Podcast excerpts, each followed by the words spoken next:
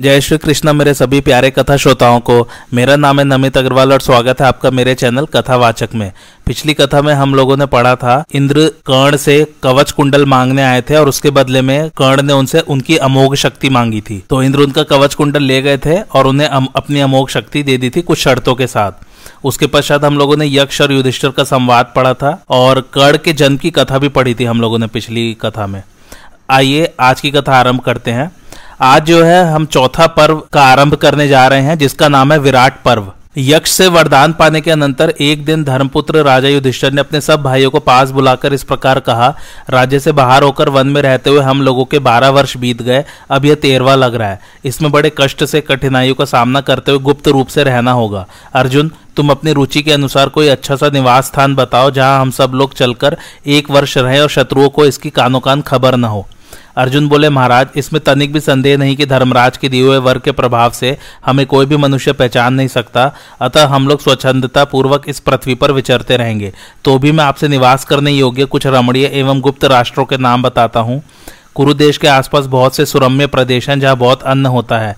उनके नाम ये है, पंचाल, चेदी, मत्स्य, शूरसेन पट्टचर दशाण नवराष्ट्र, मल, शाल्व, युगंधर, कुंती राष्ट्र, सुराष्ट्र और अवंती। इनमें से किसी भी देश को आप निवास के लिए पसंद कर लें, उसी में हम सब लोग इस वर्ष रहेंगे। युधिष्ठर ने कहा, तुम्हारे बताए हुए देशों में से मत्स्य देश का राजा विराट बहुत बलवान और पांडु वंश पर प्रेम भी रखता है। साथ ही वह उदार, धर्मात्मा वृद्ध भी है। इसलिए विराट नगर में ही हम एक वर्ष तक निवास करें और राजा का कुछ काम करते रहें। किंतु अब तुम लोग यह बताओ कि मत्स्य देश में रहते हुए हम राजा विराट के किन किन कामों को कर सकते हैं? अर्जुन ने पूछा, नरदेव, आप उनके राष्ट्र में कैसे रह सकेंगे अथवा कौन सा काम करने से विराट नगर में आपका मन लगेगा? युधिष्ठर बोले, मैं पासा खेलने की विद्या जानता हूँ और वह खेल मुझे पसंद भी है। इसलिए कंक नामक ब्राह्मण बनकर राजा के पास जाऊँगा और उनकी राजसभा का एक सभासद बनकर रहूँगा। मेरा काम होगा राजा, मंत्री तथा राजा के संबंधियों को पासा खेलाकर प्रसन्न रखना। भीमसेन, अब तुम बताओ कौन सा काम करने से विराट के यहाँ प्रसन्नता पूर्वक रह सकोगे। भीम ने कहा, मैं रसोई बनाने के काम में चतुर हूँ, अतः बल्लभ नामक रसोईया बनकर राजा के दरबार में उपस्थित होऊँगा। युधिष्ठर ने कहा अच्छा अर्जुन क्या काम करेगा? अर्जुन ने कहा मैं हाथों में शंख तथा हाथी दांत की चूड़ियाँ पहनकर सिर पर चोटी गूथ लूँगा और अपने को नपुंसक घोषित कर ब्रहन अल्लाह नाम बताऊँगा। मेरा काम होगा राजा विराट के अंतपुर की स्त्रियों को संगीत और नृत्य कला की शिक्षा देना, साथ ही उन्हें कई प्रकार के बाजे बजाना भी सिखाऊँगा। इस तरह नर्तकी के रूप में अपने को छिपाए रहूँगा। युधिष्ठर ने कहा, भैया नकुल, अब तुम अपनी बात बताओ। राजा विराट के यहाँ तुम्हारे द्वारा कौन सा कार्य संपन्न हो सकेगा? नकुल ने कहा, मुझे अश्व विद्या की विशेष जानकारी है। घोड़ों को चाल सिखलाना, उनकी रक्षा और पालन करना तथा उनके रोगों की चिकित्सा करना। इन सब कार्यों में मैं विशेष कुशल हूँ। अतः राजा के यहाँ जाकर मैं अपना नाम ग्रंथिक बताऊँगा और उनका अश्वपाल बनकर रहूँगा। अब ने सहदेव से पूछा, भैया, राजा के पास जाकर तुम किस प्रकार अपना परिचय दोगे और कौन सा काम करके अपने स्वरूप को गुप्त रख सकोगे? सहदेव ने कहा, मैं राजा विराट की गायों की संभाल रखूँगा। कितनी ही उद्धत गौ क्यों न हो, मैं उसे काबू में कर लेता हूँ। गायों के दूने और परीक्षा करने में भी मैं कुशल हूँ। गायों के जो लक्षण या चरित्र मंगलमय होते हैं, उनका भी मुझे अच्छा ज्ञान है, इसलिए मैं गायों की सेवा करूँगा। मेरा नाम होगा तंतिपाल। मुझे कोई पहचान नहीं सकता, मैं अपने कार्य से राजा को प्रसन्न कर लूँगा। अब युधिष्ठर द्रौपदी की ओर देखकर कहने लगे, यह द्रुपद कुमारी तो हम लोगों को प्राणों से भी अधिक प्यारी है, भला यह वहाँ जाकर कौन सा कार्य करेगी? द्रौपदी बोली, महाराज, आप मेरे लिए चिंता न करें, जो स्त्रियाँ दूसरों के घर सेवा के कार्य करती हैं, उन्हें सैरंध्री कहते हैं। अतः मैं सैरंध्री कहकर अपना परिचय दूँगी। केशों के श्रृंगार का कार्य मैं अच्छी तरह जानती हूँ। पूछने पर बताऊँगी कि मैं द्रौपदी की दासी थी। मैं स्वतः अपने को छिपाकर रखूँगी। इसके अलावा विराट की रानी सुदेशणा भी मेरी रक्षा करेगी। अतः आप मेरी ओर से निश्चिंत रहें। द्रौपदी सहित सब भाइयों की बातें सुनकर राजे युधिष्ठर ने कहा विधाता के निश्चय के अनुसार जो जो कार्य तुम लोग करने वाले हो, सो सब तुमने सुना दिया। मुझे भी अपनी बुद्धि के अनुसार जो कुछ उचित जान पड़ा, वह अपना कर्तव्य बताया। अब पुरोहित धौम्य मुनि सेवकों और रसोइयों के साथ राजा द्रुपद के घर पर जाकर रहे और हमारे अग्निहोत्र की रक्षा करें। इंद्रसेन, आदि, सारथी और सेवकगढ़ खाली रथ लेकर द्वारका चले जाएँ, तथा ये सब स्त्रियों और द्रौपदी की दासियाँ, रसोई और नौकरों सहित पांचाल को लौट जाएँ। किसी के पूछने पर सबको यही बताना चाहिए कि हमें पांडवों का पता नहीं है, वे हमको द्वैत वन में ही छोड़कर न जाने कहाँ चले गए। राजे युधिष्ठिर के ऐसा कहने पर ब्राह्मणों में श्रेष्ठ धौम्य जी ने यात्रा के समय जो कुछ भी शास्त्र विहित कर्तव्य है, उसका विधिवत संपादन किया। पांडवों के अग्निहोत्र संबंधी अग्नि को प्रज्वलित करके उन्होंने उनकी समृद्धि और विजय के लिए वेद मंत्र पढ़कर हवन किया। इसके बाद पांडवों ने अग्नि, ब्राह्मण और तपस्वियों की प्रदक्षिणा की और द्रौपदी को आगे करके वे अज्ञातवास के लिए चल दिए। उनके चले जाने पर धौम्य जी उस आहवनीय अग्नि को लेकर पंचाल देश में चले गए, तथा इंद्रसेन आदि सेवक द्वारका जाकर रथ और घोड़ों की रक्षा करते हुए आनंद पूर्वक रहने लगे। तदंतर महापराक्रमी पांडव यमुना के निकट पहुंचकर उसके दक्षिण किनारे से चलने लगे।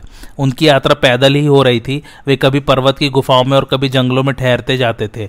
आगे जाकर वे दशाण से उत्तर और पंचाल से दक्षिण यक्रलोम और शूरसेन देशों के बीच से होकर यात्रा करने लगे। उनके हाथ में धनुष और कमर में तलवार थी, शरीर का रंग फीका हो गया था, दाढ़ी मूछे बढ़ गई थी। धीरे धीरे वन का मार्ग तय करके वे मत्स्य देश में जा पहुँचे और क्रमशः आगे बढ़ते हुए विराट की राजधानी के निकट पहुँच गए। तब युधिष्ठर ने अर्जुन से कहा, भैया, नगर में प्रवेश करने के पहले यह निश्चय हो जाना चाहिए कि हम लोग अपने अस्त्र शस्त्र कहाँ रखें। तुम्हारे गांडीव धनुष बहुत बड़ा है, संसार के सब लोगों में इसकी प्रसिद्धि है। अतः यदि हम लोग अस्त्रों को साथ लेकर नगर में प्रवेश करेंगे तो इसमें कोई संदेह नहीं कि सब लोग हमें पहचान लेंगे। ऐसी दशा में हमें अपनी प्रतिज्ञा के अनुसार फिर बारह वर्ष के लिए वनवास करना पड़ेगा। अर्जुन ने कहा, राजन, शमशान भूमि के निकट एक टीले पर यह शमी का बहुत बड़ा सघन वृक्ष दिखाई दे रहा है। इसकी शाखाएँ बड़ी भयानक है तो इसके ऊपर किसी का चढ़ना कठिन है। इसके सिवा इस समय यहाँ ऐसा कोई मनुष्य भी नहीं है जो हम लोगों को इस पर शस्त्र रखते देख सके। यह वृक्ष रास्ते से बहुत दूर जंगल में है। इसके आसपास हिंसक जीव और सर्प आदि रहते हैं। इसलिए इसी पर हम अपने अस्त्र शस्त्र रखकर नगर में प्रवेश करें और वहाँ जैसा सुयोग हो, उसके अनुसार समय व्यतीत करें। धर्मराज से यू कहकर अर्जुन अस्त्र शस्त्रों को वहाँ रखने का उद्योग करने लगे। पहले सबने अपने अपने धनुष की डोरी उतार ली, फिर चमकती हुई तलवारों, तरकसों और छूरे के समान तीखी धार वाले बाड़ों को धनुष के साथ बांधा। तब युधिष्ठर ने नकुल से कहा, वीर, तुम शमी पर चढ़कर ये धनुष रख दो। आज्ञा पाते ही नकुल उस वृक्ष पर चढ़ गए और उसके खोड़रे में, जहाँ वर्षा का पानी पड़ने की संभावना नहीं थी, सबके धनुष रखकर उन्होंने एक मज़बूत रस्सी से शाखा के साथ बाँध दिया।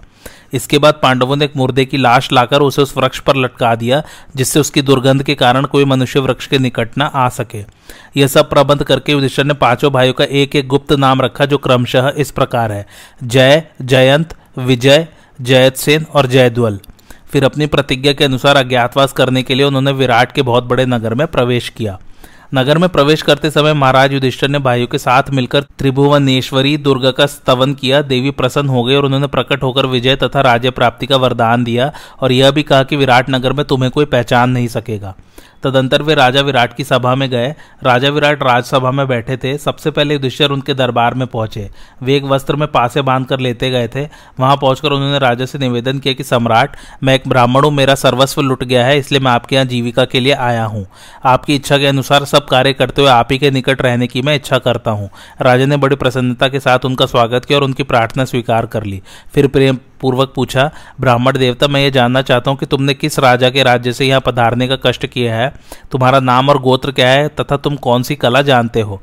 युधिष्ठर बोले, राजन, मैं व्याघ्रपाद गोत्र में उत्पन्न हुआ हूँ, मेरा नाम है कंक। पहले मैं राजा युधिष्ठर के साथ रहता था। जुआ खेलने वालों में पासा फेंकने की कला का मुझे विशेष ज्ञान है। विराट ने कहा, कंक, मैंने तुम्हें अपना मित्र बनाया, जैसी सवारी मैं चलता हूँ, वैसी ही तुम्हें भी मिलेगी। पहनने के वस्त्र और भोजन, पान आदि का प्रबंध भी पर्याप्त मात्रा में रहेगा।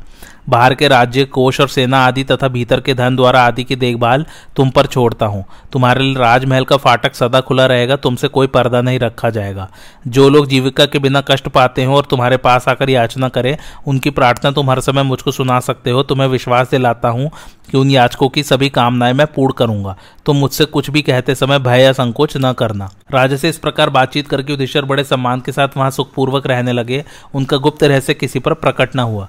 तदंतर सिंह किसी मस्त चाल से चलते हुए भीमसेन राजा के दरबार में उपस्थित हुए। उनके हाथ में चमचा, करछी और साग काटने के लिए एक लोहे का काला छुरा था। वेश तो रसोई का था, पर उनके शरीर से तेज निकल रहा था। उन्होंने आते ही कहा, राजन, मेरा नाम बल्लभ है, मैं रसोई का काम जानता हूँ, मुझे बहुत अच्छा भोजन बनाना आता है, आप इस काम के लिए मुझे रख लें। विराट ने कहा, बल्लभ, मुझे विश्वास नहीं होता कि तुम रसोई हो। तुम तो इंद्र के समान तेजस्वी और पराक्रमी दिखाई देते हो। भीमसेन बोले, महाराज, विश्वास कीजिए, मैं रसोई हूँ और आपकी सेवा करने आया हूँ। राजे ने भी मेरे बनाए हुए भोजन का स्वाद लिया है। इसके सिवा जैसा कि आपने कहा है, मैं पराक्रमी भी हूँ, बल में मेरे समान दूसरा कोई नहीं है। पहलवानी में भी मेरी बराबरी कोई नहीं कर सकता। मैं सिंहों और हाथियों से युद्ध करके आपको प्रसन्न किया करूँगा। विराट ने कहा अच्छा भैया, तुम अपने को भोजन बनाने के काम में कुशल बताते हो तो यही काम करो। यद्यपि मैं यह काम तुम्हारे योग्य नहीं समझता, तथापि तुम्हारी इच्छा देकर स्वीकार कर रहा हूँ। तुम मेरी पाकशाला के प्रधान अधिकारी रहो। जो लोग पहले से उसमें काम कर रहे हैं, मैं तुम्हें उन सबका स्वामी बना रहा हूँ। इस प्रकार भीमसेन राजा विराट की पाकशाला के प्रधान रसोइये हुए, उन्हें कोई पहचान न सकता सका राजा के वे बड़े ही प्रिय हो गए। इसके बाद द्रौपदी सैरंध्री का सा वेश बनाए दुखिया की तरह नगर में भटकने लगी। उस समय राजा विराट की रानी सुदेशणा अपने महल से नगर की शोभा देख रही थी। उनकी दृष्टि द्रौपदी पर पड़ी। वह एक वस्त्र धारण किए हुए नाथा सी जान पड़ती थी। रूप तो उसका अद्भुत था ही। रानी ने उसे अपने पास बुलाकर पूछा, कल्याणी, तुम कौन और क्या करना चाहती हो? द्रौपदी ने कहा, महारानी, मैं सैरंद्री हूँ और अपने योग्य काम चाहती हूँ। जो मुझे नियुक्त करेगा, मैं उसका कार्य करूँगी। सुदेशणा बोली, भामिनी, तुम्हारी जैसी रूपवती स्त्रियाँ सैरंद्री नहीं हुआ करती। तुम तो बहुत से दास और दासियों की स्वामिनी जान पड़ती हो। बड़ी बड़ी आँखें लाल लाल ओठ, शंख के समान गला, नस और नाड़ियाँ मांस से ढकी हुई और पूर्ण चंद्रमा के समान मनोहर मुखमंडल। यह है तुम्हारा सुंदर रूप जिससे लक्ष्मी सी जान पड़ती हो। अतः सच सच बताओ, तुम कौन हो? यक्ष या देवता तो नहीं हो? अथवा तुम कोई अप्सरा, देवकन्या, नागकन्या चंद्र पत्नी रोहिणी या इंद्राणी तो नहीं हो, अथवा ब्रह्म या प्रजापति की देवियों में से कोई हो। द्रौपदी बोली, रानी, मैं सच कहती हूँ, देवता या गंधर्वी नहीं हूँ, सेवक का काम करने वाली सैरंधरी हूँ, बालों को सुंदर बनाना और गूंथना जानती हूँ, चंदन या अंगराग भी बहुत अच्छा तैयार करती हूँ। मल्लिका, उत्पल, कमल और चंपा आदि फूलों के बहुत सुंदर एवं विचित्र विचित्र हार गूंथ सकती हूँ। आज से पहले मैं महारानी द्रौपदी की सेवा में रह चुकी हूँ, जहाँ तहाँ घूम फिरकर सेवा करती रहती और भोजन तथा वस्त्र के सेवा और कुछ नहीं लेती। वह भी जितना मिल जाए उतने से ही संतोष कर लेती हूँ। सुदेशणा ने कहा, यदि राजा तुम पर मोहित न हो तो मैं तुम्हें अपने सिर पर रख सकती हूँ, किंतु मुझे संदेह है कि राजा तुम्हें देखते ही संपूर्ण चित्त से तुम्हें चाहने लगेंगे। द्रौपदी बोली, महारानी, राजा विराट अथवा कोई भी परपुरुष मुझे प्राप्त नहीं कर सकता। पाँच तरुण गंधर्व मेरे पति हैं जो सदा मेरी रक्षा करते रहते हैं। जो मुझे अपनी झूठन नहीं देता, मुझसे पैर नहीं धुलवाता, उसके ऊपर मेरे पति गंधर्व लोग प्रसन्न रहते हैं। परंतु जो मुझे अन्य साधारण स्त्रियों के समान समझकर मेरे ऊपर बलात्कार करना चाहता है, उसको उसी रात में शरीर त्याग करना पड़ता है।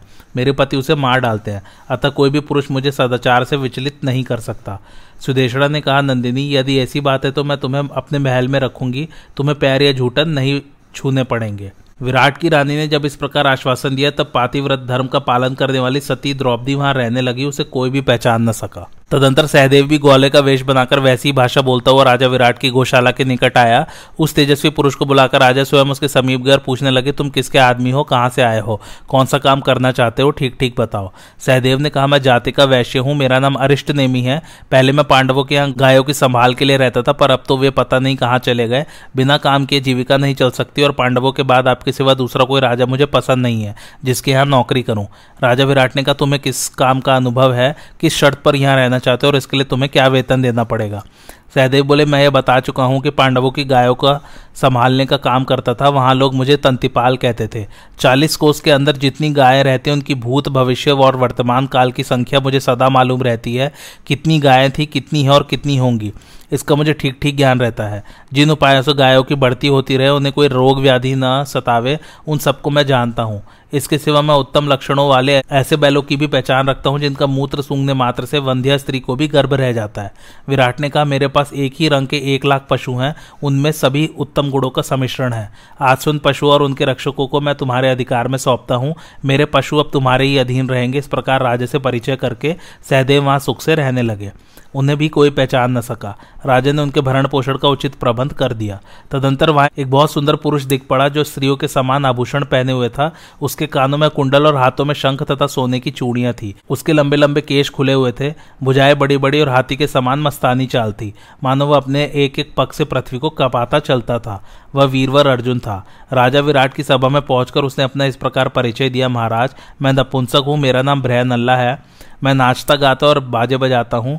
नृत्य और संगीत की कला में बहुत प्रवीण हूँ। आप मुझे उत्तरा को इस कला की शिक्षा देने के लिए रख लें। मैं महारानी के यहाँ नाचने का काम करूँगा। विराट ने कहा ब्रहनल्ले तुम्हारे जैसे पुरुष से तो यह काम लेना मुझे उचित नहीं जान पड़ता। तथापि मैं तुम्हारी प्रार्थना स्वीकार करता हूँ। तो मेरी बेटी उत्तरा तथा राज परिवार के अन्य कन्याओं को नृत्य कला की शिक्षा दिया करो। यह कहकर मत्स्य नरेश ने ब्रहनल्ला की संगीत, नृत्य और बाजा बजाने की कलाओं में परीक्षा की। इसके बाद अपने मंत्रियों से सलाह ली कि इसे अंतपुर में रखना चाहिए या नहीं। फिर तरुणी स्त्रियाँ भेजकर उसके नपुंसक पने की जाँच कराई। जब सब तरह से उसका नपुंसक होना प्रमाणित हो गया, तब उसे कन्या के अंतपुर में रहने की आज्ञा मिली। वहाँ रहकर अर्जुन अर्जुन उत्तरा और उसकी सखियों को तथा अन्य दासियों को भी गाने बजाने और नाचने की शिक्षा देने लगे।